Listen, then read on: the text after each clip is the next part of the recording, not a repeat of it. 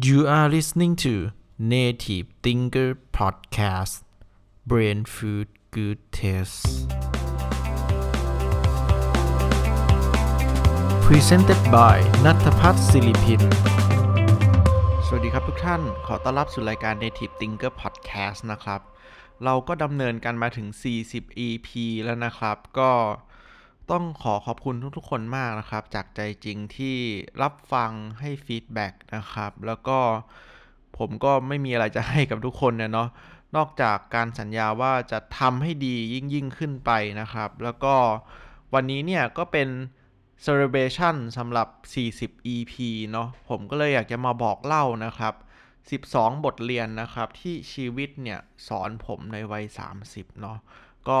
ผมสัญญาว่าเทคนี้เนี่ยจะเป็นลองเทคนะครับ ไม่แก้นะครับ แล้วก็ไม่หยุดด้วยนะครับ เพื่อที่จะให้ทุกอย่างเนี่ยมันโฟล์และจริงใจที่สุดเนาะก็ถ้าพูดผิดอะไรก็ขออภัยมาณที่นี้นะครับ ก็ต้องบอกว่าชีวิตของผมเนี่ยแบ่งออกเป็น 3 ช่วงเนาะอันที่1เนี่ยผมเรียกว่า become outsider ก็คือการเนี่ยที่ผมเนี่ยพยายามที่จะแตกต่างนะครับ จากสิ่งที่พ่อแม่ผมเป็นเนาะเพราะว่าพ่อแม่ผมเนี่ยเป็นนักวิชาการเป็นอาจารย์เป็นด็อกเตอร์เนาะผมก็ตอนนั้นคือแค่อยากทำอะไรที่แตกต่างกับเขาก็เลยไปเรียนดนตรีนะครับ ซึ่งไอช่วง become outsider ของผมเนี่ย มันคืออายุประมาณ 15-20 ปี อันนี้คือช่วงที่ 1 ช่วงที่ 2 เนี่ย คือช่วงที่ผมเรียกว่า exploring the world of millions possibilities นะครับ ก็คือ ช่วงที่ผมเนี่ยทดลองใช้ชีวิตนะครับ ในรูปแบบที่หลากหลายเพื่อค้นหาความหมายของชีวิตอ่าก็ไปเรียน finance ไปเป็นอะไรอะ landscape photographer ไปท่องเที่ยวอยู่หนึ่งปี ไปอยู่ฟาร์มเห็ดไปทำอยู่ร้านกาแฟนะครับ ก็หลากหลายมากๆ เป็นโปรแกรมเมอร์ด้วยนะครับ ก็ได้ทดลองการใช้ชีวิตที่หลากหลายจนสุดท้ายเนี่ยมา ค้นพบนะครับความหมายของชีวิตอ่าช่วงนี้เนี่ยจะดำเนินไปตั้งแต่ 20ถึง30เนาะอ่าแล้วช่วงที่ 3 คือปัจจุบันเนี่ย คือผมเรียกมันว่า focus on your purpose of life นะครับ หรือว่าการโฟกัสในสิ่งสำคัญของชีวิตนะครับอ่าอันนี้คือปัจจุบันที่ผมกำลังพูดอยู่เนี่ย ผมอยู่ในสเตจนี้นะครับ ก็จะเห็นได้ว่าผ่านการเติบโตของผมเนี่ยค่อนข้างที่จะแบบว่าสเปะสปะและหลากหลายนะครับ ซึ่งผมก็มองว่ามันเป็นการผจญภัยเพื่อที่จะค้นพบความหมายของชีวิตของตัวเองนะครับ แล้วก็เนี่ยผมก็เลยอยากจะมาบอกเล่าเนี่ยบทเรียนที่ผมได้จากการผจญภัย แล้วก็เป็นบทเรียนที่โลกเนี่ยสอนผมนะครับโอเค เรามาเริ่มบทเรียนแรกและสำคัญมาก ๆเลยนะครับ คือ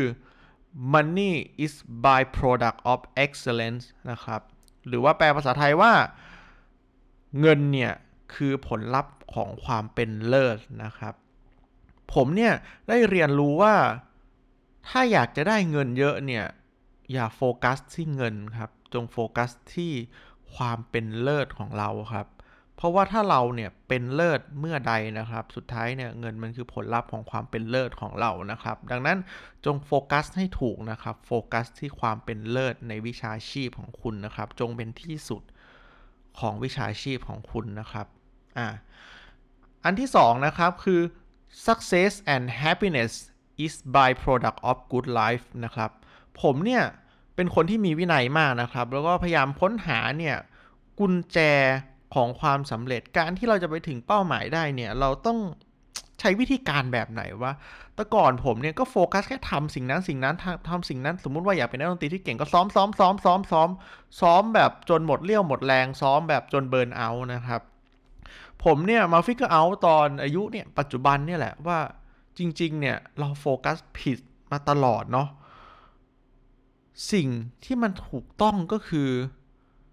เราควรจะโฟกัส ที่การดีไซน์ชีวิต เพื่อที่ชีวิตนั้นน่ะจะนำไปสู่ความสำเร็จนั้นๆอ่าความความสำเร็จมันเป็นผลลัพธ์ของการมีชีวิตที่ดี และชีวิตที่ถูกดีไซน์มาที่ดี เพื่อที่จะเป็น engine หรือเป็นการขับเคลื่อนไปสู่ความสำเร็จ ในสมัยก่อนเนี่ยผมคิดเสมอมาว่าไอ้การไปถึงเป้าหมายของเรา มันเหมือนการวิ่งแบบ4คูณร้อยอะคือใส่เต็มแรงใส่เต็มแรงใส่เต็มแรงตลอด แต่ว่า ปัจจุบันนี้ผมเปลี่ยนความคิดไปละ คือการไปถึงเป้าหมายของเราเนี่ยมันเหมือนการวิ่งมาราธอนนะครับ เราต้องมีช่วงเวลาที่ช้า ช่วงเวลาที่เก็บแรง ช่วงเวลาที่ออกแรงเยอะนะครับ มันมันต้องมีการ balance ชีวิตที่ดี อะ ก็เลยนำไปสู่บทเรียนที่ 3 ที่ผมได้เรียนรู้จากโลกนะครับ คือ good life can be decomposed into three parts and priorities นะครับ หรือว่าชีวิตที่ดีเนี่ย สามารถที่จะ decompose หรือแตกออกมาเป็น 3 ส่วน โดยที่อันที่1เนี่ยมีความสำคัญที่สุดคือสุขภาพ อันที่2เนี่ยคือความสัมพันธ์นะครับ แล้วก็อันที่3เนี่ยคือการประสบความสำเร็จหรือเป้าหมาย อ่า ถ้าเราเนี่ยจัดเรียงความสัมพันธ์ผิดเนี่ยก็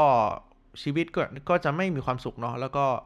อาจจะไม่ประสบความสำเร็จก็ได้ อ่า อันนี้คือบทเรียนที่ผมได้เรียนรู้ บทเรียนที่ 3 บทเรียนที่4เนี่ยคือ the most valuable assets of your life is wisdom so if you have very limited resources invest your wisdom first มันหมายความว่าสิ่งที่มีค่าที่สุดในชีวิตของเราเนี่ย คือสติปัญญานะครับของเรา ดังนั้นถ้าคุณเนี่ย มีเงินหรือมีทรัพยากรที่ไม่เพียงพอนะครับ ส่วนใหญ่ก็คือเงินและเวลานั่นแหละ จง invest ในสติปัญญาของคุณก่อนนะครับ บางคนอาจจะบอกว่าเอ้ยเอาไปลงทุนในหุ้นสิ เอาไปลงทุนในนู่นนี่นั่นสิ ผมเนี่ยมีความเชื่อว่าสิ่งเหล่านั้นเนี่ยเราไม่มีทางรู้หรอกว่าวันไหนมันจะหมดไปด้วยวิธีไหน แต่ว่าการลงทุนในสติปัญญาของคุณเนี่ยคุณได้มันแล้วได้มันเลยนะครับ และมันคือ compound interest นะครับ มันคือการสะสมทบต้นไปเรื่อยๆนะครับ มันไม่หายนะครับ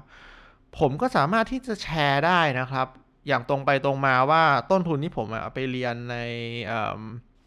ยูเคนะครับ อยู่ที่ประมาณล้านห้านะครับ ตอนนั้นเนี่ยก็คิดว่า เฮ้ยมันคุ้มไหมวะที่เราเอาเงินล้านห้าไปเรียนเนี่ย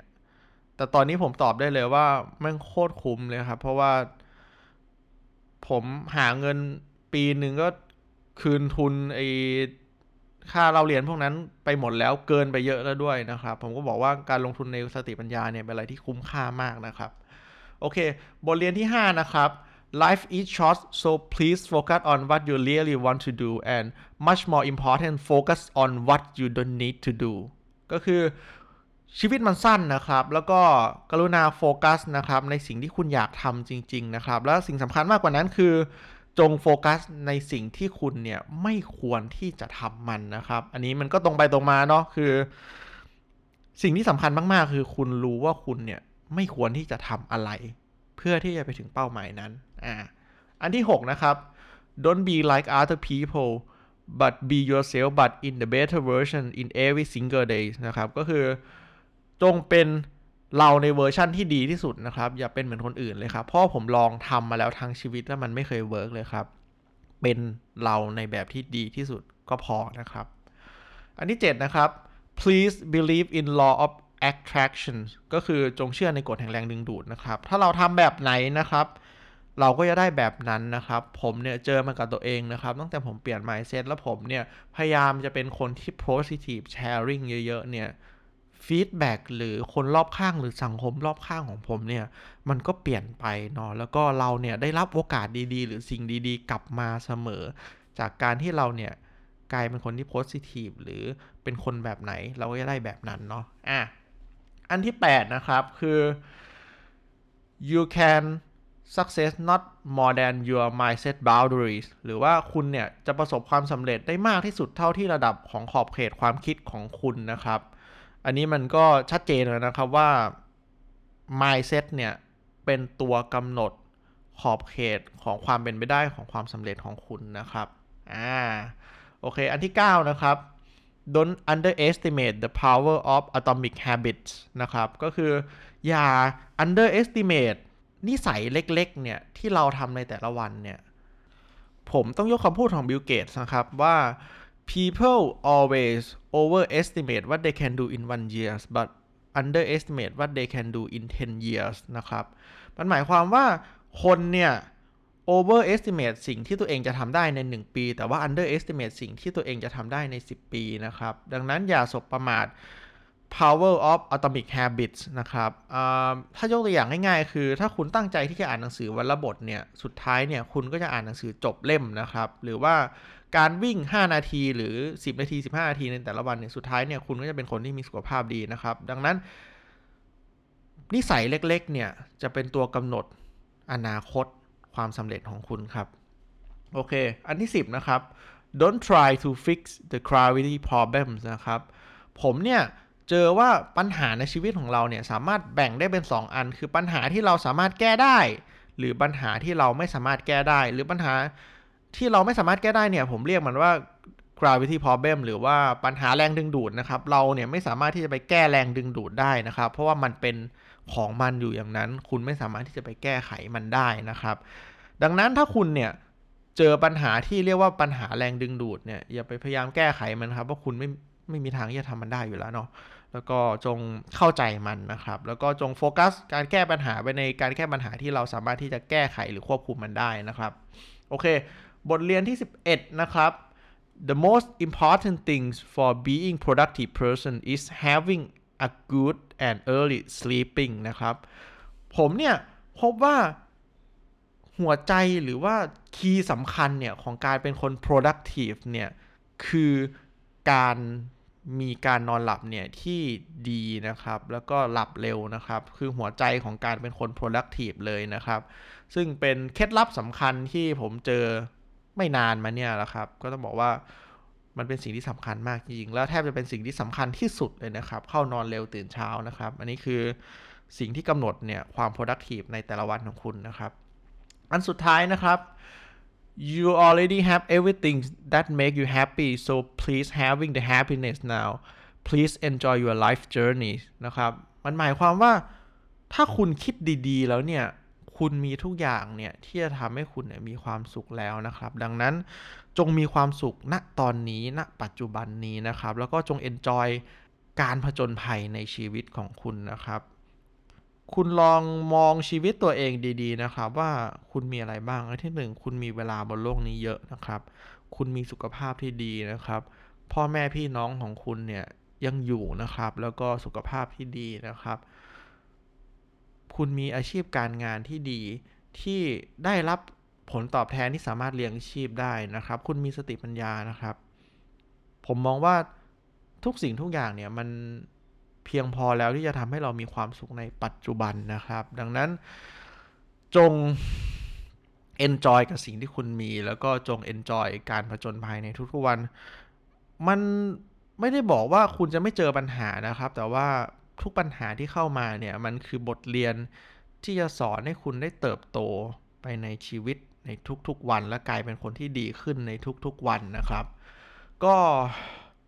ขอขอบคุณทุกๆคนมากอีกครั้งนะครับ ที่ติดตามกันมาถึง 40 EP แล้วก็ขอให้ทุกๆคนเนี่ยมีความสุขในทุกๆวันของชีวิตครับ ขอบคุณครับ